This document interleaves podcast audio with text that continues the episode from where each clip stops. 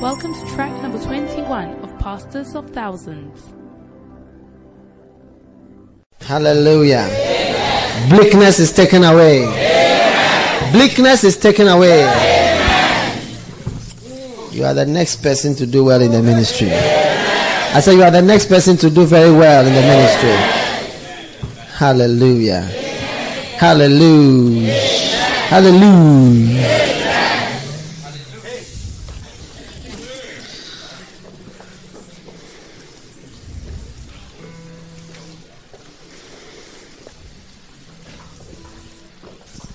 For Ephraim,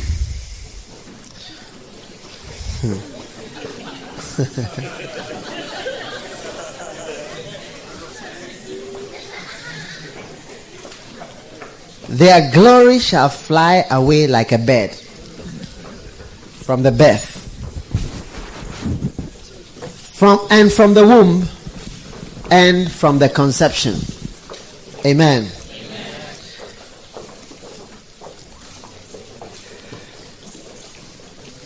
Though they bring up their children, yet will I bereave them, that there shall not be a man left. Look at the case. Oh. I won't show you where to read. I'm reading for you. Though they bring up their children, yet I will bereave them. This one, they are forcing to bring forth and is being taken away. Every curse. You see, I want you to see sometimes you are ministering, trying to do well, but it's not working. Because certain spiritual things are in place against your life. But tonight is the night where all those things are broken in Jesus' name. Ephraim, as I saw Tyrus, is planted in a pleasant place. I see a river of fruitfulness flowing your way. But Ephraim shall bring forth his children to the Medra. Pastors have been preaching and bringing forth their children, and Medras have been coming to kill them. But tonight, every Medra that has been murdering your members is broken in the name of Jesus. Amen. You are going to do well. Amen. Give them, O Lord. What will thou give? Give them a miscarrying womb and dry breasts.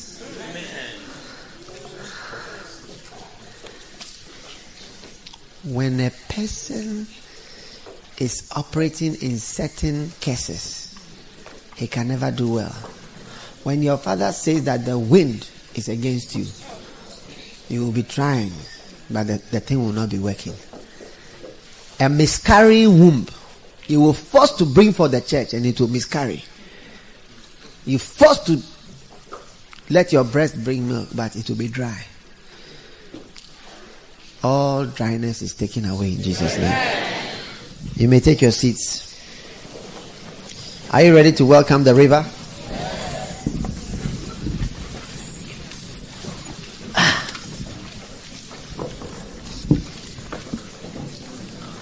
Daniel.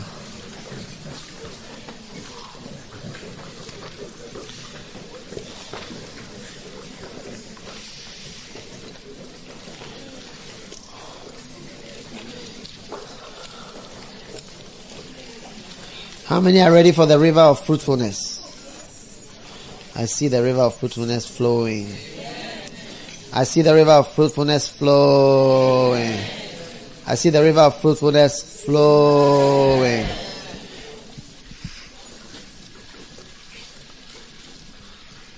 Tonight, make yourself available for God to heal barrenness. Now, let me tell you something. The fact that you are where you are in the ministry It's not because you are at the right place. You understand?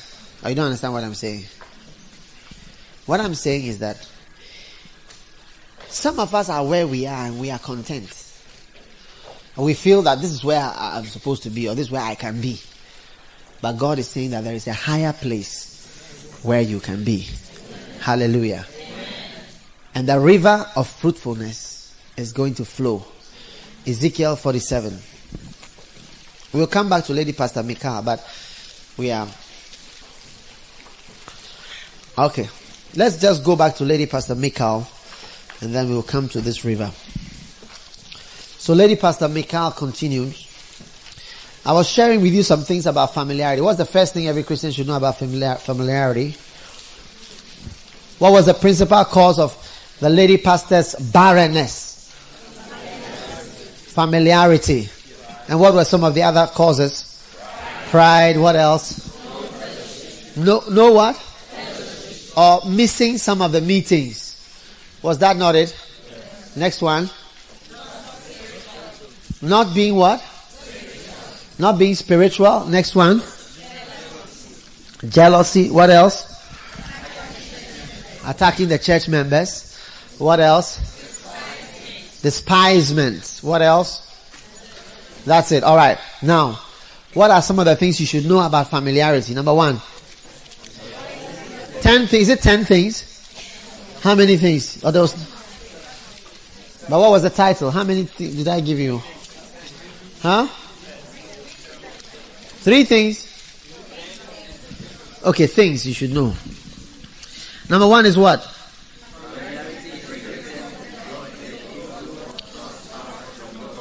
Familiarity is the greatest block for the inflow of God's power to God's man. All the people who came forward for prayer, for the missionary work, immediately after this session, please don't go to your rooms. We'll just sit here for a very short, important meeting. Amen. And then the older missionaries too should also be around for, for that meeting. Amen. Step number one is what? Is the greatest block to the inflow of God's power. But tonight, I said tonight, every block that blocks the flow of the anointing into your life and into your ministry is broken in Jesus' name. I said it's broken in Jesus' name. I said it's broken in Jesus' name. Every spirit of familiar, a lot of you are very familiar with Pastor Richard. That's why you yawn when he preaches. That's why when he preaches you feel sleepy. Because if I told you President Clinton was here, you would wake up immediately. But if I tell you Pastor Richard is here, he may fall asleep. Ah. I tell my people, everybody suffers from familiarity. Abba, is it not true? Have you seen me suffering from familiarity before? Have you seen people suffering from familiarity around me? Keep smiling.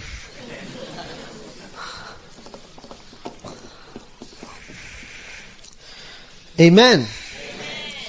N- number two, quickly.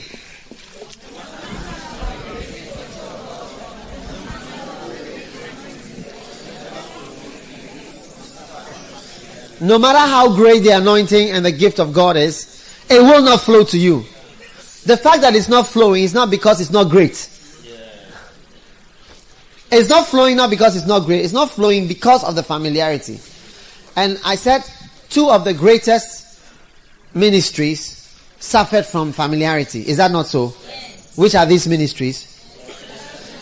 Elijah and who else? Jesus Christ and who else? Moses and Miriam, isn't it? Miriam was now criticizing because she was a relative. She was a relative. She has stayed with Moses for a long time. When Moses was hungry, it's the house that he used to come and eat. She has been cooking for Moses for many years. Is it today that he's coming to say glory of God? Glory of God and cloud of God. That he's seen Jehovah and he's seen whatnot. Come on there. Why should you marry a, an Ethiopian? I now have a right to make a comment about your marriage.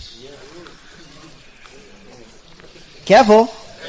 But you are free from the spirit of familiarity in Jesus' name. Hallelujah. Next point.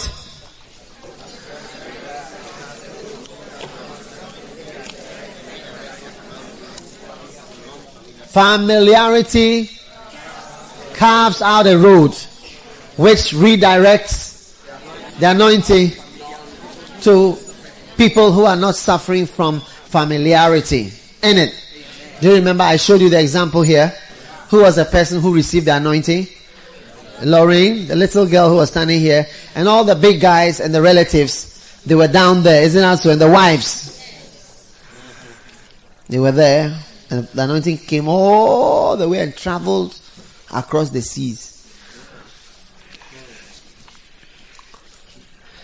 I will have a camp meeting and I will have some pastors who are not here. But assemblies of God in Malaysia will gather all their pastors and fly me to Malaysia to come and talk to their pastors as a committee. because we're in Malaysia, they want it. But right here, they may not want it. It's a wonderful thing. Or even shepherds. If you are a shepherd and you don't come for shepherd's camp, you are in danger of not being a shepherd anymore. In fact, in Accra, we haven't told you people, but in Accra, if you don't come to the shepherd's camp, you are not a shepherd. Anymore. One time I had a shepherd's camp and I asked how many were shepherds. Most of the people there were not shepherds. And most of the shepherds were not at the camp. And the place was full. So even at that camp, I was going to teach about leadership, but when I got to the camp, I realized that there were no shepherds at the camp. That was at Cape So I started to teach about love. yeah. I thought about love for the whole camp. Alex, were you at the camp? Yeah. And Peter was there as well. Yeah. But it was a very good camp too. yeah. But the, the shepherds didn't come. Shepherds didn't come.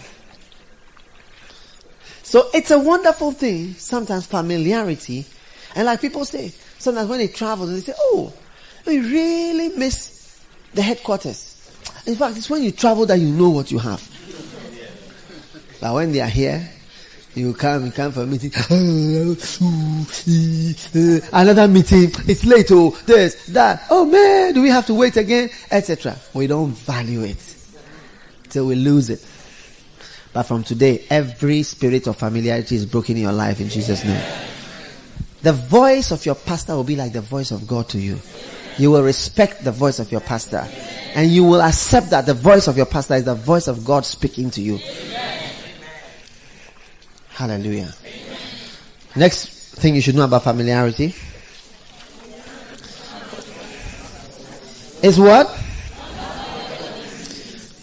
It's an, it is an unavoidable disease. Amen. Amen. Amen. It is an unavoidable disease.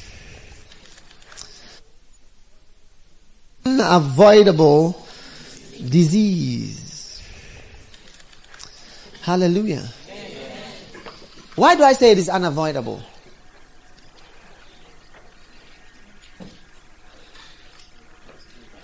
Huh? It's inborn. Stand up, Archibald. Do you think you suffer from familiarity for Helen? Pardon? Yes. Yes. How do you know? Um, probably my reaction and attitude towards certain things regarding her. You see, not Archibald, but somebody else. Sit down. Who was walking with his beloved, and as they were walking, she tripped over a stone. And he tells, oh! And he held her. Oh! Then he bent down to her foot. Lauren, come. Bent down to her foot. Oh! Are you, are you okay? Why? You alright? Okay, everything?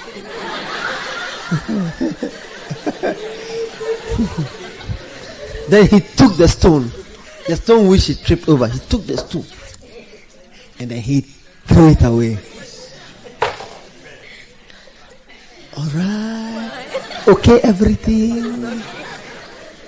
Sit down. Then, nine months later, they are walking on the same road. Come. And then, she, she, she trips over the stone. I said, ah, can't you see where you are walking? the road is in front of you. You, you can't see. Hurry up and come. You are, you are delaying.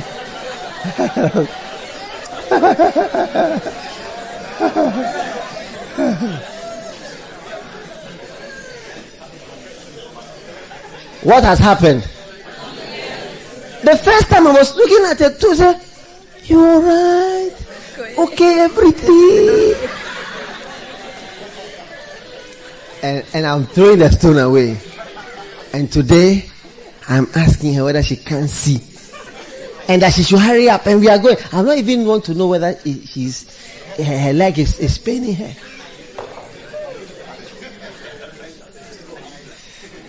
Huh? I should say it again.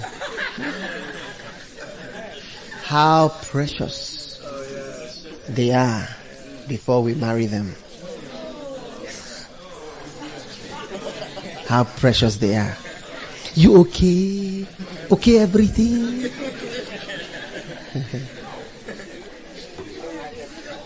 but after we've married and you've seen them over and over and over. Even when you see her standing there naked, say, oh, man,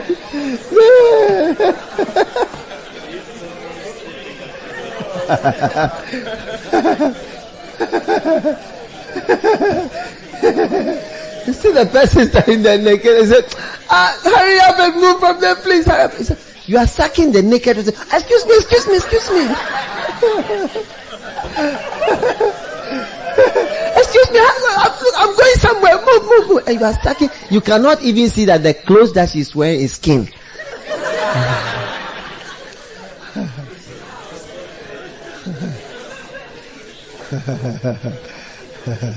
Careful. It's, it's, it's, an unavoidable disease, which you must teach yourself that you are going to fight against. Otherwise, it will eat you up and you'll be consumed by it without even knowing it. Sometimes you see people and maybe the other person, maybe the, it's not even the, the husband of the person, but maybe the husband's friend. You get it? And then he's very concerned about your wife.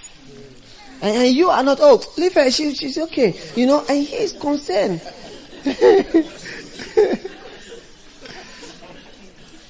she said, I'm feeling tired. Oh, she's always tired. let's, get, let's go. It's normal. She said that her hair is paining me, her hair is paining me. You don't even check the hair. You see, and I realized because as a doctor, I mean, I know there are certain pains when you say, my hair is paining me, my hair is paining my hair is paining me.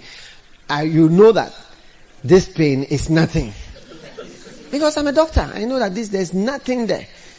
And the, the, the, every pain has, every pain which causes a disease has a pattern, has a description. So if you say that, there's a pain that comes here, that it moves here, and it comes, one guy, I had a, I think it was a miracle service. He had a pain and it moves here. And it comes in and it goes through the leg. I said, man.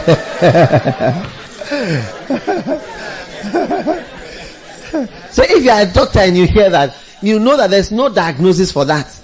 You just say it, it's okay. It will alright.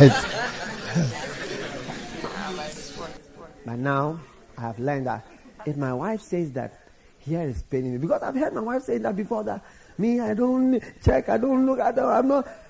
So if my wife says here is pain, I know that it's not. I say, oh, where?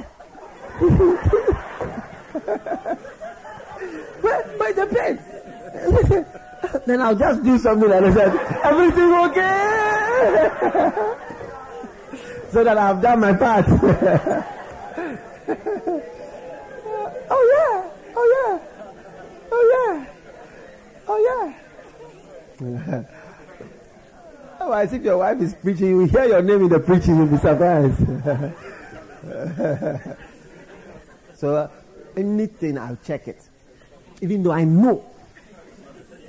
Sometimes when she goes to the doctor and comes, the doctor said, when I was telling him that this and this place is paining me and this place is paining, he was just nodding, oh, it's like that. Uh, it's like that. I said, I told you.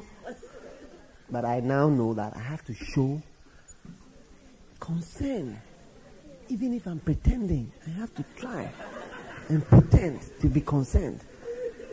Because I'm concerned, only I know that it's nothing. So I know that nothing can be done, there's nothing. But I have to.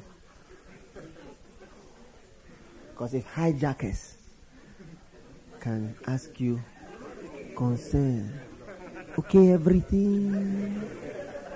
Hmm.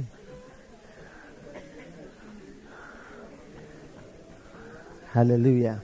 So familiarity is a disease which is almost unavoidable. So you have to tell yourself, look, you are becoming over familiar and losing the power of the glory and the beauty that is around you. You don't even see it or interpret it anymore because of your problem of familiarity. Amen.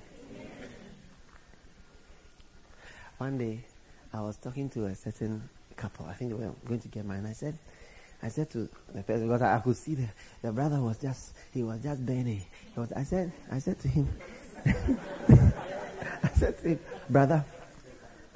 He said, I said, can you imagine that one day your wife will be lying by you naked and you will not even stretch your hand like this to touch. He said, in fact, I cannot imagine such a thing at all. I cannot imagine that such a thing can happen. And you said the guy was electrified. But you are healed from every familiarity spirit.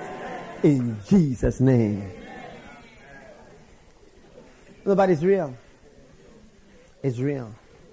It's very, very real. You don't know what you have. Sometimes you have something good. But I see you rising up and overcoming. What is the next thing about familiarity?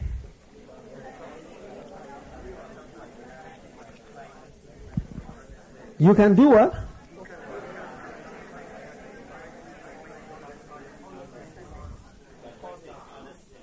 by fighting it honestly and constantly. Amen. Where's the Dix Bible that was hanging around somewhere here? You can only, you can fight it. Now, what do I mean by fighting it honestly? How, how do you fight it honestly? How do you fight it honestly? Yeah? Admitting it. Admitting it. How many people here feel that you, you suffer from familiarity with me? Raise up your hand. Only one person here. Two. Nelly, just because she's sitting on the third row, she's already suffering from familiarity. Two people think so. Now, I, I know a whole lot of you suffer from familiarity. You don't even know it. Oh yeah. You see, I'm the preacher. You are the receiver. A whole lot of guys suffer from familiarity. And a whole lot of people don't suffer from familiarity. But a whole lot of people suffer from familiarity. Amen. Alex, what do you think about what I'm saying? You think it's true? Stand up and tell us why. I give him a microphone.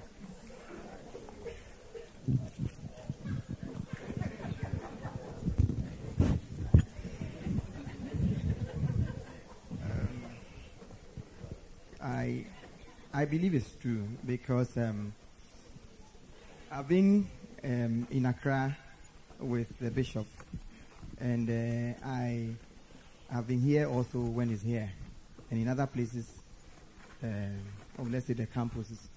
And um, I personally noticed that the reception he got was different in um, these very places as compared to uh, Accra.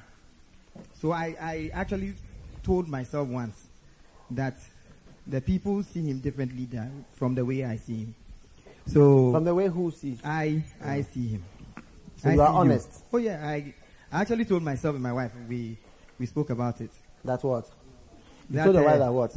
Um, when I go out and I see the way people receive the bishop, it's um, a bit different from the way um, we approach him. Because um, around that time you were coming to our, our house and and uh, we're getting to know you more than just in church. So for me, the, the, the reason why I came for the camp meeting here the first time was was in an effort to to to see the bishop differently. So I think it's true. So you see me differently. Oh, yes. Yes. In what way are you seeing me differently? Oh, more as the bishop than, more as a father, as, as somebody I can receive from. Somebody who has something I can, I must have. Than just um, a pastor in the church. Because it was more, it was becoming, for me, I felt that it was becoming more like a pastor in the church, a senior pastor in the church. Which was very different from somebody I was deliberately getting something from.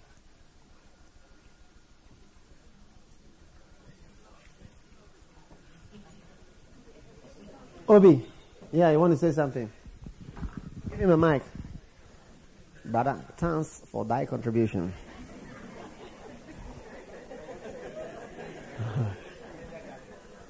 yeah, I just want to, uh, I mean, support what he's saying because when I came to Ghana with my wife, we realized that because when we came, and one of the things we kept saying that uh, it looks like the people here they don't see the bishop the way uh, we we see him at all because I mean people were talking and I wanted to tell them to keep quiet so that I could catch every word. and uh, I You mean, were talking when I was preaching. yeah, I mean they were relaxed and and one time too, I, I came to there was a meeting in the cathedral, and I remember rushing from cantonments so that just I could get in there and be there early. It wasn't even I wasn't even supposed to. I mean, it was a meeting we were having with the people, but then I remember when I got there, I mean, some of the pastors uh, they came in. One, I mean, when the meeting had started, some of them were still downstairs taking their time. I said, hey, "What's going on here?" So I realized that it's, it's, it's a real, real thing. When you are around the person, it, it, the disease eats you faster.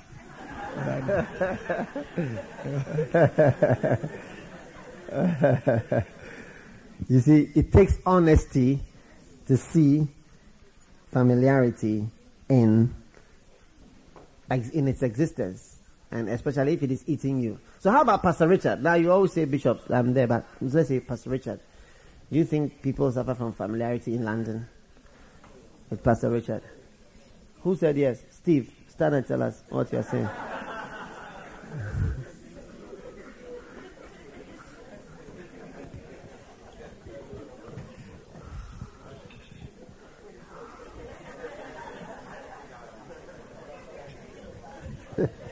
Yes, Steve.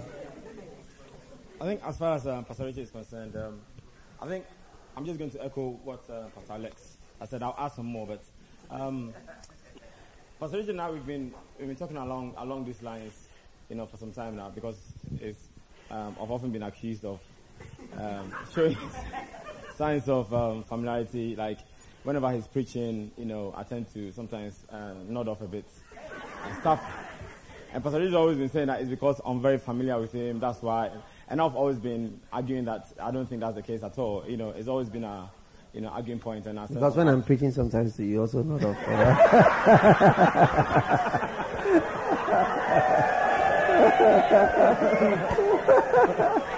Oh, oh. so So it's not only Pastor Richard. I mean, I've, I've been at pains to explain to Pastor Richard that it's not familiar, it's more of maybe a sort of tiredness thing, not familiarity. But I think on, on a more serious note, I think there's always that tendency. I mean, I, I'm going to speak as a person and I'm, as an individual as far as um, Reverend I is concerned that, you know, we, we, we, we've been, uh, we work, um, we, uh, you know, um, with him, um, under him and alongside him, you know, um, in Apache Church. And you know, the more, like what Pastor Obi is saying, the more, you know, I flow with him as a pastor, I think there's always a tendency that, you know, you also want him to be a friend. And, or you want to befriend him. And sometimes, you know, as soon as you begin to develop that friendship side of things, you don't know whether you are crossing the line of a pastor and a sheep or, um, you know, are getting into the realms of familiarity. So that's where sometimes it becomes a bit blurred. But I think sometimes some, some of the, um, some of the things are quite, you know, overt. I mean, we see it that, you know, this is, we are stepping beyond uh, our, our, our line here. But I think sometimes too, there's a, you know, that, that distinction is not there. And, you know, unless, you know, we see the result. I don't know if I'm making myself confused, but I think, you know, I think what you're saying is true. Um, the, the, um, the more you flow with the person, just like, you know, what, what's happening in the cathedral in Accra, you know, the more we flow with um, uh, Pastor Richard, I think that tendency is always going to be there. So, you know, any teaching on how to deal with it, you know, I, I would really, You would like a teaching on how to deal with it. especially the sleeping one.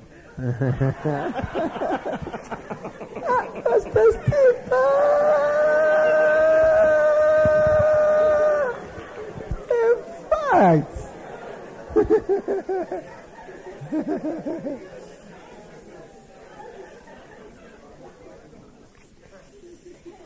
Hmm. Wonderful. So, yeah, I think that that is the best attitude to have about familiarity. If you are close to somebody, immediately or constantly ask yourself, or in fact tell yourself, right, that it is likely that I have some familiarity without even knowing it. And familiarity is something that you must run away from. You must be careful because it is a form, a subtle form of disloyalty. It's a, it, it is the entry of disloyalty. It is the, it is, it is the, it is, if you like, the, the cosmet, cosmetic form. It has been, uh, uh, it's like an improved disloyalty. Improved this form, form of disloyalty. Disloyalty which does not open itself and come out against you, sometimes even in a word. But it is disloyalty. Familiarity can turn you against whom you are supposed to believe in. And the, the most important thing about familiarity is that it cuts you off from a great flow of the anointing. That's all. That's the main thing. Like I said, I will travel from far away in Africa. And Kenneth Hagin has never been to Africa. He has been to South Africa only once. He has been invited many times. He doesn't go. He doesn't go anywhere. He just stays in America. The only place he goes in America. And I will travel far from Africa to come and see him. And the person who is standing next to him doesn't have any interest in him. It's, it's, it's very wonderful. So I think that you need to be aware that with Jesus, with Elijah, with Moses, no matter who it is, you must be careful of that and be honest and say, look, this thing, eh, perhaps it is, I am suffering from familiarity and I have to be honest about Of course, those who will never be healed of familiarity are those who say, oh, me, I don't have a problem with familiarity. Oh, no. Many people who are close with me are familiar with me and they don't know. I remember one time, and that's why I never stay with anybody in a room when I travel anywhere. But I remember one time I, I was moving around with uh, some other, some pastors and so on. And one day I was there and one person made, made a comment and was, was, was calling me uh, Obroni something. I said, hey, is it because I'm moving around with you, I'm sleeping in the same room with you and so on, and we're moving around now? It's like in a joke. And there was some other person who was like joking something. I said, hey, it's a wonderful thing. And it's like you just even flow with people. That is why you have uh, sometimes people really exalt themselves. I was listening to one pastor saying, he said, say this after me. He was going to lay hands on them. Say this after me. I am going to receive a superior anointing. A, a, a superior, just how did it go? Said,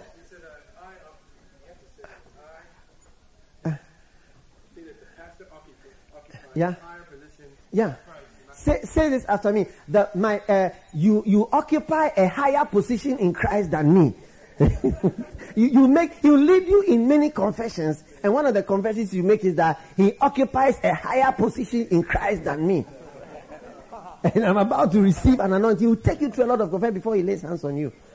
And you see, they constantly try to show you what you are and what you are not.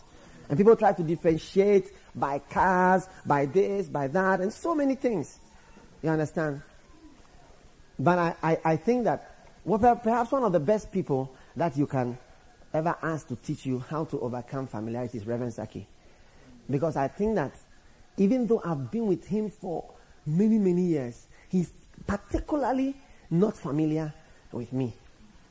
He can come to my bedroom where I sleep and talk to me in my house. I'll go to his bedroom. We talk, we fellowship, but he doesn't have that thing. It's, it's, it's a good thing. So uh, you have to ask him to write a book on that. Huh? Yeah. He's, he has a certain way of relating with me, which is an interesting thing for somebody who has been with someone for so long. He has watched me being up and being down. Because you can't be with somebody for a long time and only be up. Or sometimes you'll be down. but I've seen a whole lot of other people who don't know how. And as soon as you expose them and become close to you and they become friends with you and they chat with you a little and talk with you, and so you realize some certain things they even say. You realize that this person has, the family doesn't even know it. Like I said, with marriage, you will not even know that you have become familiar with the person. That's why you don't value her. And not that you hate her or you dislike her, but the preciousness that was there, that, that, that delicateness with which you handle her, is, is gone. It's not there. Amen. Are, are you listening to me? Yeah. Familiarity is a dangerous thing. Turn to Psalm 41.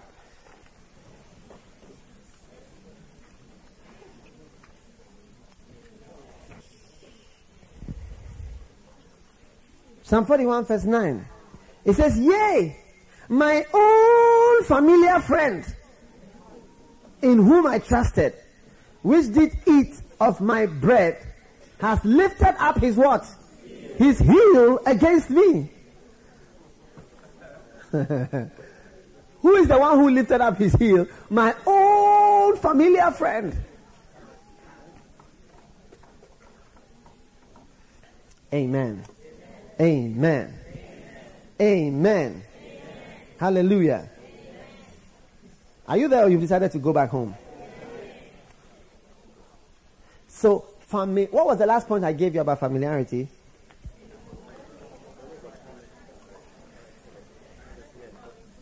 I give you that it's, a, it's an unavoidable disease. All right. Now, the next point: familiarity is commonest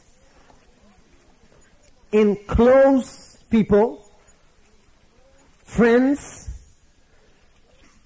and relatives.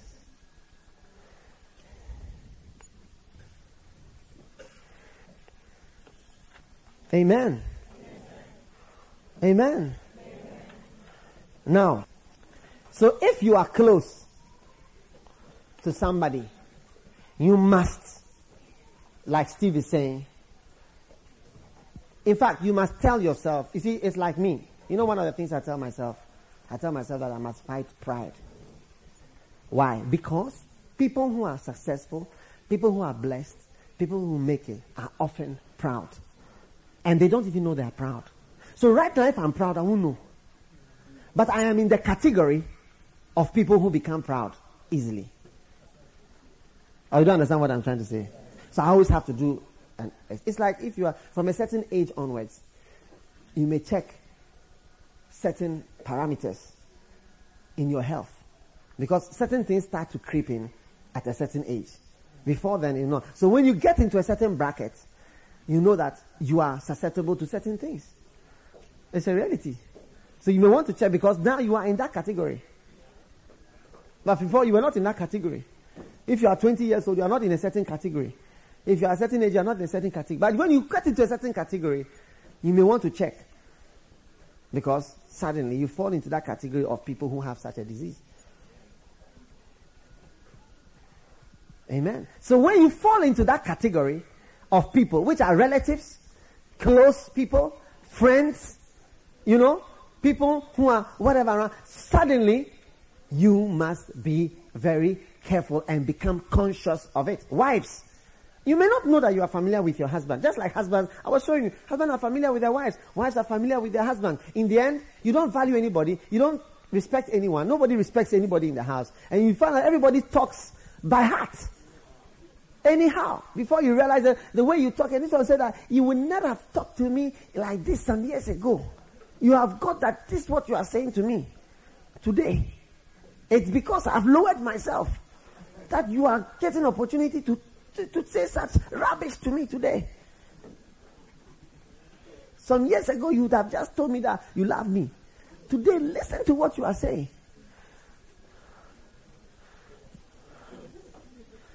So as soon as you get into that category, you must now begin to be constantly honest. I don't think I'm proud. I could easily be proud without knowing that I'm proud. Am I proud? How many think I'm proud? Dorothy, am I proud? You can't even say, if I'm even proud, you can't say. If you say it's like you are somewhere. Yeah, it's like some of the question I'm even asking. It's true. Somebody in my position, I come and ask you, am I proud? Catherine, am I proud?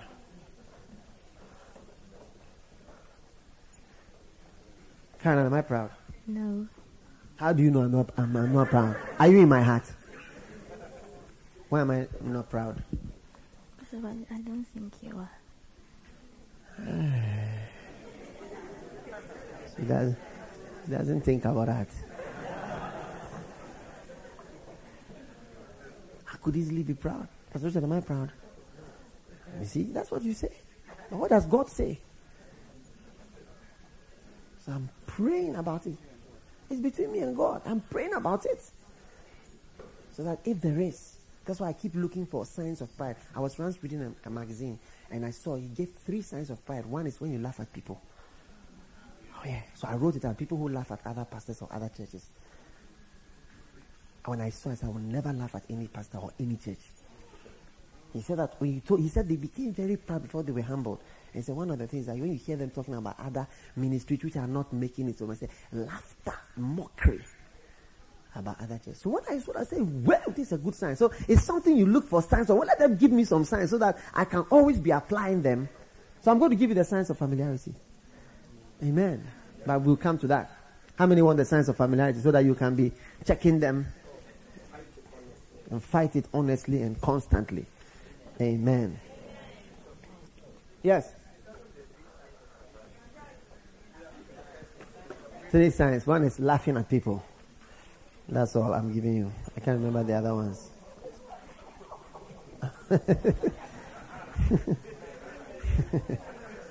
That's what I remember. I remember that particular one because I've seen pastors laughing at people before and other churches. And I realized that it's something that happens when you are making it and you laugh at people who are not making it. You see, I told you they were not called. They are all walking. There's a pastor who does not have a car. You are laughing at him and saying that he's not called because he doesn't have a car. If he was called, he would have had a car. I've seen it. Amen. Now, the next thing you must know about familiarity. Familiarity is common in people who are overexposed to the man of God. Now, when you are overexposed the person, you always see the person. You get familiar. That's why, like they are saying, in my own church, you come and see that, ah, ah they don't, they don't seem to have that, you know, attitude because I'm always with them. But no problem. I'll be with them. Amen. That's where I'm supposed to be. Hallelujah. Every pastor is supposed to be. That's one of the challenges of a pastor. He's supposed to stay with the people, and the people will be familiar with him, and he's conquering it. That's why sometimes we teach your pastor's voice, Aman, Chalak, and various things to help the people to have a good mind to receive. That's the duty of a pastor. That's the challenge of a pastor. An evangelist, he just comes and he performs for three days, and he goes away, and nobody sees him again. So he's at his very best. But you see, the advantage for the evangelist, the disadvantage for the evangelist, that he doesn't have a congregation that are constantly supporting him. You get it? So you who have the congregation constantly supporting him, they are also constantly becoming familiar. And the evangelist has no congregation, so he, he is he is so much well respected and well received, but he doesn't also have a regular income. So choose which one you like. And you may end up choosing the one with the familiarity. Amen. The next point you must know is that close people have been known to overcome familiarity and receive anointings and great gifts from those whom they are close to. Amen. Amen. Amen. I see you becoming close and yet receiving the anointing. I said, and yet receiving the anointing. You can be close to your pastor. You can chat with him. You can talk with him. You can relate with the man of God whom God has given you. And yet, you can even sleep in the same room with him. And yet, you will be able to receive from him. Hallelujah. Hallelujah. Are you listening to me? Are you still around? Tell the person, are you, you writing on the point? Close people have been what? Known to overcome familiarity And receive what? And receive what? Great anointings. Example number one. The eleven disciples. Amen. The eleven disciples were people people who received. Everybody turn to First John chapter 1.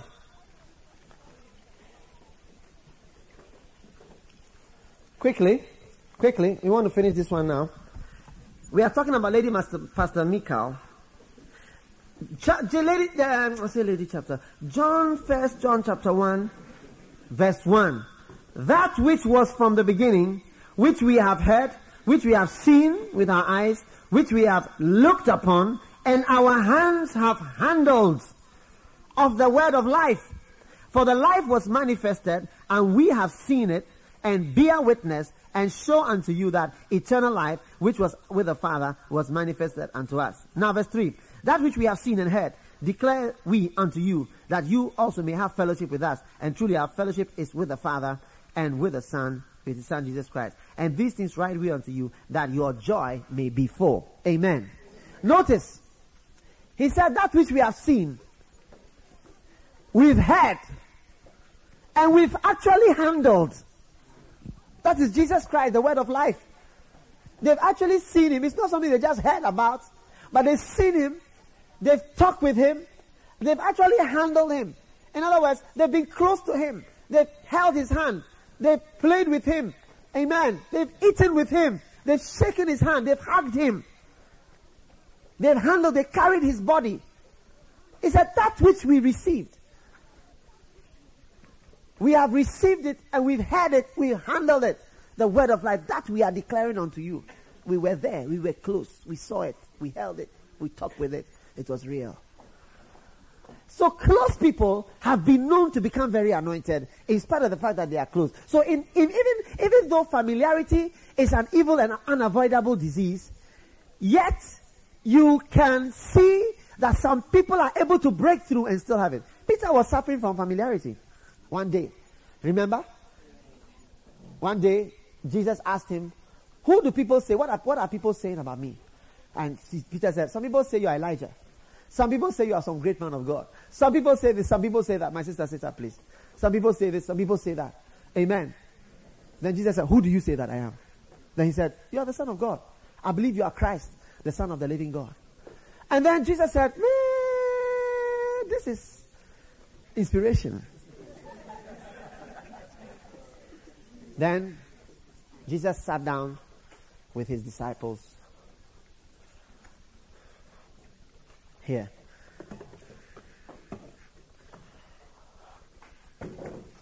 Come, three disciples, four disciples. Oh, bring your chair, let's chat.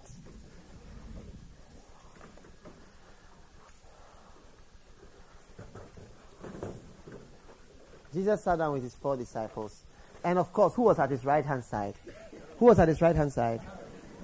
Peter. And he told, he told Peter, he said to Peter, he said to Peter, Oh, where are you? We are chatting. Sit around. Oh, I will change you right now. Now, we are chatting, and I'm asking, what are people saying? Uh, move the pulpit here. Uh, move this one. What are people saying, Peter? Uh, uh, Michael. Oh, some say you're Elias, the prophet. Some say I'm Elijah. And what, what are people saying? One of the prophets of God. So, Peter, what are people saying? Oh, you are the son of God. What are people saying? Not you. You are a prophet. You say, I'm, I'm great, eh? You see, it's only when you are feeling free with somebody you can ask him, so what do people say? Is it not true? Because to ask that is like it's a bit some ways. What are people saying about me? What do you think about that? So as we are chatting, I said, Peter, so what do you, what, who, who do you think I am? Oh, you are the Son of God. Son of God. Flesh and blood has not revealed this unto you. The Holy Ghost. Hmm. There's something that I wanted to tell you guys. Oh. I have to die. I'm going to die. I'm going to die in Jerusalem. Suffer, and it's going to be horrible. What do you think about that? You don't have to die. I don't have to die. I cannot die. Now you see, he's not acting the play well. But if he was, if he was acting it well, he said, Peter said, never. It will not happen. It will not happen. And, yeah, and Jesus turned around to Peter and said, Satan, get thee behind me.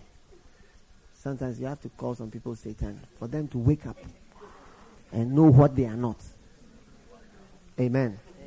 Go back to your seat. Now listen. You must know something that the fact that somebody has relaxed with you and is chatting with you does not mean that you are supposed to tell him now what he should do. He, he has not asked you to tell him what to do. Now you are saying what he will do and what he will not do. Peter presumed on the relationship and started to talk about things which did not concern him. And had moved into something that he was not supposed to talk about. Amen. Are you listening to what I'm saying? And was talking and making comments about something that he should never talk about or never make comments about. It doesn't concern him. It's above him. It's beyond him. But because of the chat they just had, when you read Matthew 16, you see they just finished chatting about that. And then he started saying things that he should never have said. Now let me tell you, familiarity can be detected by a comment. Like if somebody says to me, you men, that's what you say. I'm counseling you, and you tell me that you men, that is what you say.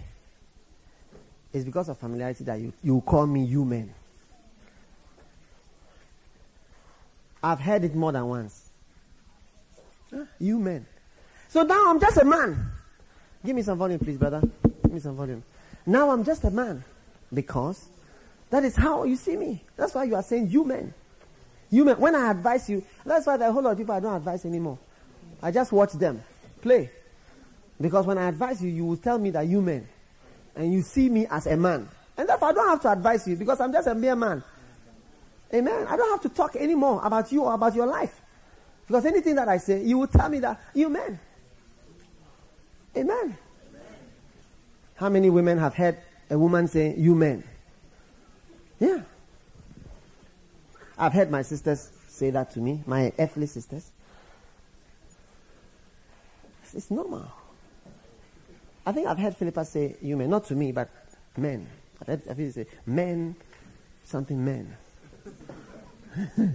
Have you heard her say that before? You heard her say that before? I've heard her say that before. Yeah. So it's, it's, true. It's something that you say. The men, but it's, it's, it's, so it's like the great man of God and everybody they will all be brought down to the level of men. Men. Me, there's something in my spirit that chants about that I will withdraw from you. I, I should come and then I will share my most precious counsel and then it will be degraded to the human.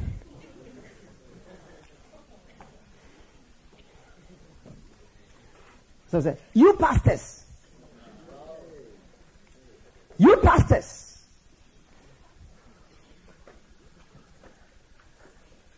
I will withdraw. Because there are places when I open my mouth, they say, yes, Bishop, yes, Bishop. So when? Today? Tomorrow? What should I do? I would rather be with those people and share my precious things. I should share my precious whatever with you. And then you tell me that when I share my precious word with you, then you tell me that I'm on his side or I'm on her side. It means you are sick. Because if I'm counseling you and I'm counseling you as a man of God, now you see it as somebody with partisan eyes who is taking his side or her side. I've heard it many times. When I hear that word, I withdraw from you. Because I don't want to speak. Because you don't see it as the words of a man of God. You see it as somebody who is down on earth taking sides with issues. How many agree with what I'm talking about? Yeah. You're on her side. You're on his side. You're on her side, his side. His side, her side. I said, you can see familiarity from comments.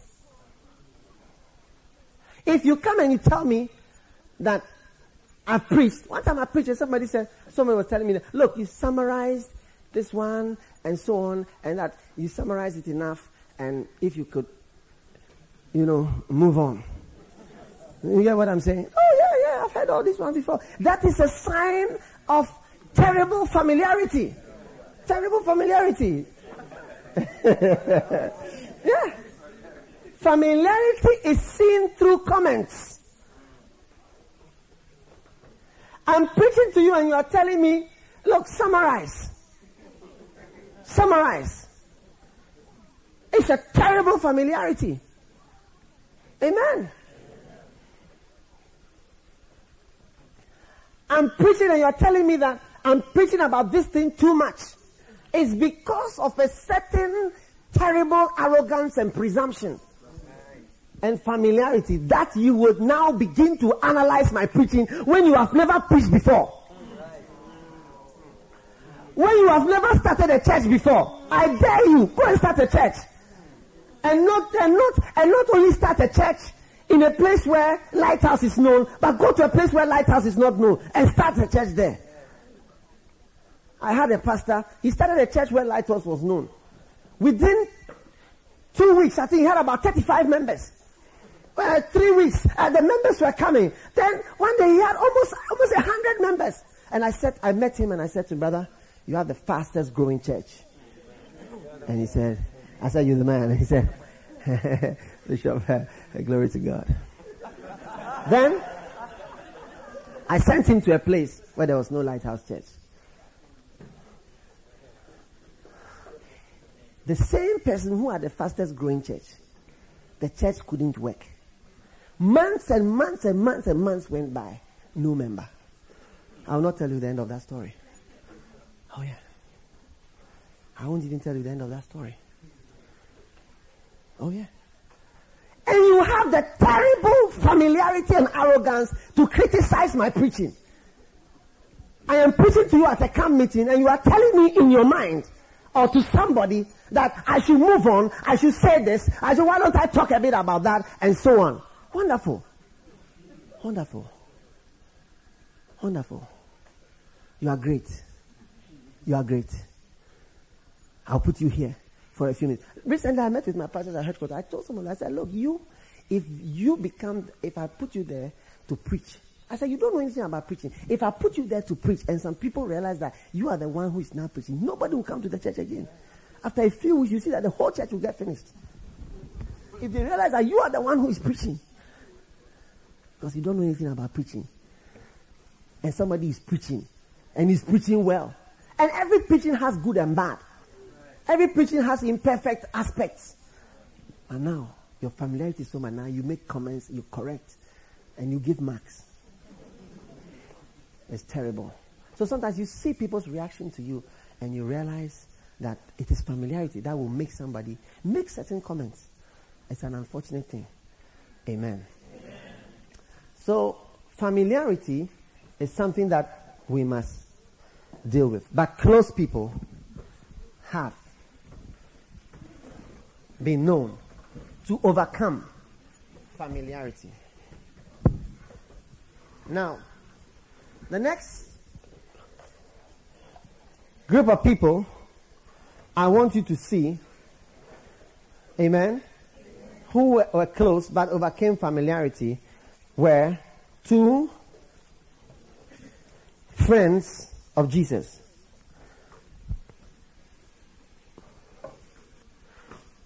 Martha and Mary. Turn to Luke chapter 10 verse 38. Now it came to pass as they went, I'm giving you examples of people who succeeded. They were close, but the familiarity did not kill them. These were two ladies who were friends of Jesus. Now it came to pass as they went that he entered into a certain village and a certain woman named Martha received him into her house. And she had a sister called Mary, which also sat at Jesus' feet, But Martha was cumbered about much serving and came to him and said, Lord, dost thou not care that my sister has left me to serve alone? Bid her, therefore, huh, that she help me. And Jesus answered and said unto her, Martha, Martha, thou art careful and troubled about many things, but one thing is needful. And Mary has chosen that good part, which shall not be taken away from her. Amen. How many agree that Jesus was close with Mary and Martha? They were his friends. Huh? Now, Pastor Steve said something that uh, he doesn't know whether if you become the friend of the pastor, you are crossing that line. How many understand what I'm talking about? Now, what you must understand is that a pastor too has friends. Amen. Because if you don't have friends, I mean, Adam, Eve was created because Adam did not have friends. It was necessary. Amen. So a pastor too is going to, I have friends. I have people that I chat with. I have people that I, I laugh with. Amen. To various degrees. Hallelujah. Now, notice John chapter 11. Just turn from Luke to John. Now, a certain man was sick named Lazarus of Bethany, the town of Mary and her sister Martha. It was that Mary that anointed the Lord with ointment and wiped his feet with her hair, whose brother Lazarus was sick. Therefore his sister sent unto him, saying, Lord, behold, he whom thou lovest is sick. When Jesus heard that, he said, This sickness is not unto death, but for the glory of God, that the Son of God might be glorified thereby. Verse 5. Verse 5. Notice verse 5. Now Jesus loved Martha and her sister and Lazarus. Now, if Jesus had been married, his wife may have had a problem with Martha and Mary. Careful. But Jesus was not married. But anyway, they were his friends. Verse 6. When he had heard, therefore, that he was sick, he abode still two days. Verse 7. Let us go after that saith to the disciples, let's go to Judea. All right? Verse 18. Now Bethany was nigh unto Jerusalem, about 15 furlongs off. Eight furlongs is one mile, so two miles and one eighth of a mile. And many of the Jews came to Martha and Mary to comfort them concerning their brother. Then Martha, as soon as she heard that Jesus was coming, went and met him. But Mary sat still in the house. Then said Martha unto Jesus, Lord, Lord, if thou had been here, my brother had not died. But I know that even now, whatsoever thou wilt ask of God, God will give it thee. And Jesus said unto her, Thy brother shall rise again. And Martha said unto him, I know that he shall rise again in the resurrection. You know, there were two different sisters. If you, if you look at the two of them, you realize that Jesus' response to the two of them was different. He responded to Mary different from Martha. Because they were different people. Even in this miracle that he came to do, what he told Martha was different from what he told Mary. He, he, he gave Martha a teaching when she came. That when Mary came, he gave her a miracle. Because they, they, even though they were both friends with him, they were different in their attitude and their relationship to him. He was, look at the teaching. Verse 24. How many want a miracle from the Lord? Martha said unto him, I know that he shall rise again in the resurrection at the last hour. Jesus said unto her, I am the resurrection and the life. He that believeth in me, though he were dead, yet shall he live. And whosoever liveth and believeth in me shall never die. Believest thou this? He was teaching her. Are you listening to me? She said unto him, Yea, Lord, I believe that thou art the Christ, the Son of God, which should come into the world. And when she had said so, said, she went and called Mary, her sister, secretly, saying, The Master has come. And as soon as she heard that, she arose quickly and came unto him. Now, Jesus was not yet come into the town, but was in that place where Martha met him. Verse 31. And the Jews that were with her in the house comforted her. And when they saw Mary, that she rose up hastily and went out, followed her, saying, She goeth unto the grave to weep there. You get it? They were in the house, and then they saw Mary getting up to go out. And all the people in the house saw she was going to the uh, next time, she was going to Croydon, and so they said that she's going to weep over there. Are you with me on, the, on the, in this miracle? Watch closely. Oh. You are going to learn something right there. How many want to be a Mary and rather, rather than a Martha? Huh? Only 14 people. Okay. Now, verse 32. When Mary was come where Jesus was and saw him, she fell down at his feet, saying unto him, Lord, if thou had been here, amen. If thou had been here, my brother had not died. Is that in verse 32? Look at verse 21.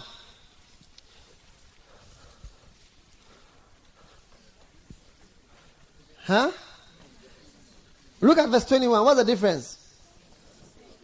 Same thing. Then said Martha, Are you there? Then said Martha unto Jesus, Lord, if you had been here, my brother had not died. But I know that even now. Then Jesus gave them wild teachings. Then verse 32. Then when Mary was come down, she said, If you had been here, my brother had not died. Verse 33. When Jesus therefore saw her, he saw her weeping, and the Jews also weeping, which came with her. He groaned in the spirit and was troubled. And he said, Where have you laid him? I see God saying to you, Where is the problem? Where is the problem tonight? Where is the problem tonight? I will heal that problem tonight. I will heal that problem tonight. I will heal that problem tonight. You see, you can be close to somebody, but in the wrong way. Mary would sit down and choose the right part of her relationship with Jesus. But Martha was doing so many things, and she was not intimate with the Lord, really. Because she was cooking and preparing. Sometimes we go for PFI or we go to somebody's house, and whilst you are sitting there, the person is preparing things for the whole period of time that you are there. And you say, Come, come, come. And say, if you don't come, by the time we are going, we will never even see your face. So, what is the use of having come to your house? Are you listening to what I'm saying? And he said that Mary, when they were cooking and doing all those things, Mary came and, and sat at the feet of Jesus talking to him. And so when Mary came to Jesus, the healing anointing was provoked. I said the first one provoked teaching anointing. But the intimacy and the respect and the flow provoked. This time, when the same sentence was said, he became troubled. And he said, Where is the problem? I see God asking you for that problem today. And they said, Where have you laid him? And they said unto him, Lord, come and see. The next response Jesus wept. I see Jesus crying over your problem today. Hallelujah. And then said the Jews, Behold, how he loved him. And then some of them said, Could not this man which opened the ears of the blind have caused that this man should not die? And then, therefore, again, Jesus came groaning in himself, coming to the grave, and it was a cave, and a stone lay upon it. And Jesus said, Take ye away the stone. Martha, the sister of him that was dead, said unto the Lord, You see, she was trying to prevent the miracle. So you see, you can be close, but your identity and your flow is very different. She's very different. Hey, study Martha and study Mary. You find that Mary provokes miracles and Martha provokes nothing or teachings. Hallelujah. Amen. Amen. Then Jesus said, Take away the stone. Martha tried to stop it. Then, verse 40, Jesus said unto her, Said I again, he's starting to teach. If your Bible is in red, you see that red becomes plenty anytime Martha comes. The, the red in the, in the Bible becomes a lot. As soon as Martha comes around, oh, Jesus starts to talk a lot. to stabilize the situation, correct her, train her. but for Mary, who was already close to the heart of Jesus, there was no much talking. When he said no, Jesus groaning and he, he wept in himself and he wanted to provoke the miracle. I see that great miracle everything that is hidden by a stone in your life, whether it's prosperity, whether your husband is behind that stone, whether your new car is behind that stone. I see the stone being rolled away in the name of Jesus, and I see your husband coming out of the hidden corners of the cave in Jesus' name. Everything that prevents you from becoming a blessed person, Pastor Richard, is being rolled away in Jesus' name. I said it's rolled away. I said I see it rolling. Oh, I see it rolling, rolling, rolling, rolling. There are some people here, you can't get pregnant, but from tonight you can get pregnant in Jesus' name. The stone that was blocking your womb is being rolled away. Every dryness of breast and miscarrying of womb is broken in Jesus' name. now, I say, anytime you see the word Martha, you see more red marks in the Bible. All right? Verse 40. Jesus saith unto her, Said I not unto thee that if thou wouldest believe, thou shouldest see the glory of God? Then they took away the stone from the place where it was dead. And Jesus lifted up his eyes and said, Father, I thank thee that thou hast heard me. I knew that thou hearest me always, but because of the people which stand by, I said it, that they may believe that thou hast sent me. And when he had thus spoken, he cried with a loud voice, Lazarus, come forth. And when he that was dead came forth, bound hand and foot with grave clothes, and his face was bound about with a napkin, Jesus saith unto him, Loose him and let him go. Amen. Then many of the Jews which came to Mary and had seen the things which Jesus believed on him. Hallelujah. So I'm saying that you can provoke dead raising anointings from a man of God in spite of being close to the person. And Mary was a good example. I said, Mary was a good example. Hallelujah. Amen. Like somebody said, Judas was familiar with Christ, but John was intimate. And there's a difference. Because you see, at the Last Supper, they asked John, they asked, ask him who is going to betray you. And Jesus put his, John put his uh, head on Jesus' breast and asked him. You see, so he, he was very close to Jesus, but he was not familiar. He was, he was very precious. They, they, they started to call him the disciple whom Jesus loved. so you see, you can be close, but there's a certain closeness that is different from the other kind of closeness, which does not provoke the anointing. When Jesus was on the cross, he told some of the most precious words to John. He said, John, behold thy mother. And he said to his mother, Mother, behold thy son. This was a man he had worked with, he was a friend, everybody knew that Jesus liked him. He was close so much so that he could even physically put his head on his chest. Normally, a person like that would become some way. But Judas was familiar. When Jesus was eating, Jesus said, Look, I'm going to take some of the stew. Because they were eating it like uh, uh, rice and, uh, no, how do you have, what do you have? Do you have anything here that you eat with? Kenkey and stew, or how, what other food do you have? You take some papadom and, uh, no, uh, naan bread and uh, the curry. Indian curry, isn't it? You've not eaten Indian curry before. Okay. Naan bread. Next time on a honeymoon, go and ask for naan bread. Okay. Now you take some of the naan bread, then you, you smear a bit of the uh, the what? Chicken vindaloo. And then you take a bit of the curry. Are you with me? And then you eat it. So as they had the naan bread was there, or the kenkey was there, whatever you had there, Jesus told John, the one that when I put my hand in, he will also put his hand in. He's the one. He's the one. When I hold the naan bread, he will try to take it first, or even he, even the respect to allow me to take my blow first, so that he will take his. That's the guy. That's the guy. He's the man. I said, he's the man. So you see two people close, two men close, two women close. John and Judas, Mary and Martha. One seemed to have Jesus would constantly rebuking Martha. Look, you are very busy about and it was Martha who was preparing food.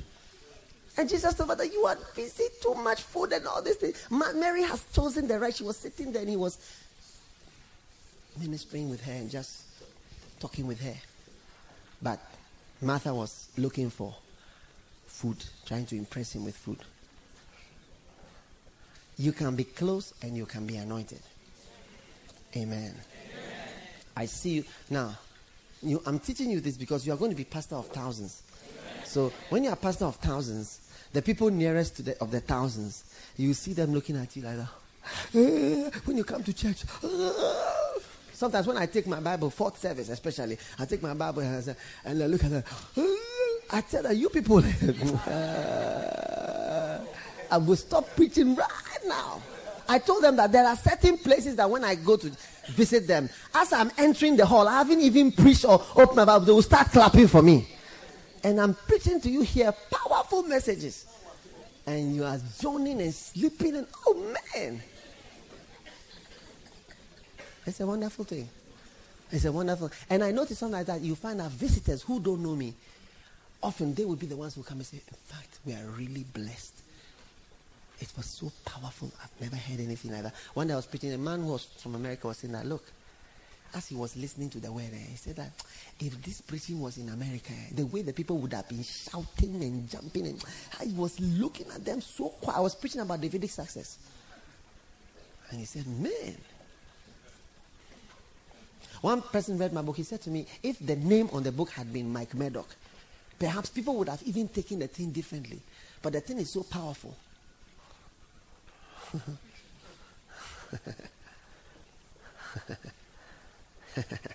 Hallelujah. Amen. You can be close and you'll be anointed. Amen. Now, there have been close people who have been anointed. Sister, don't move. Don't move. Oh, I wanted to take a picture. Yeah. Oh. Great. Oh. I wanted to show you one of the signs of familiarities. Right there. If only you just stay in that position. Oh. She's moving. See, the sister in the green shirt. Yeah. You see. That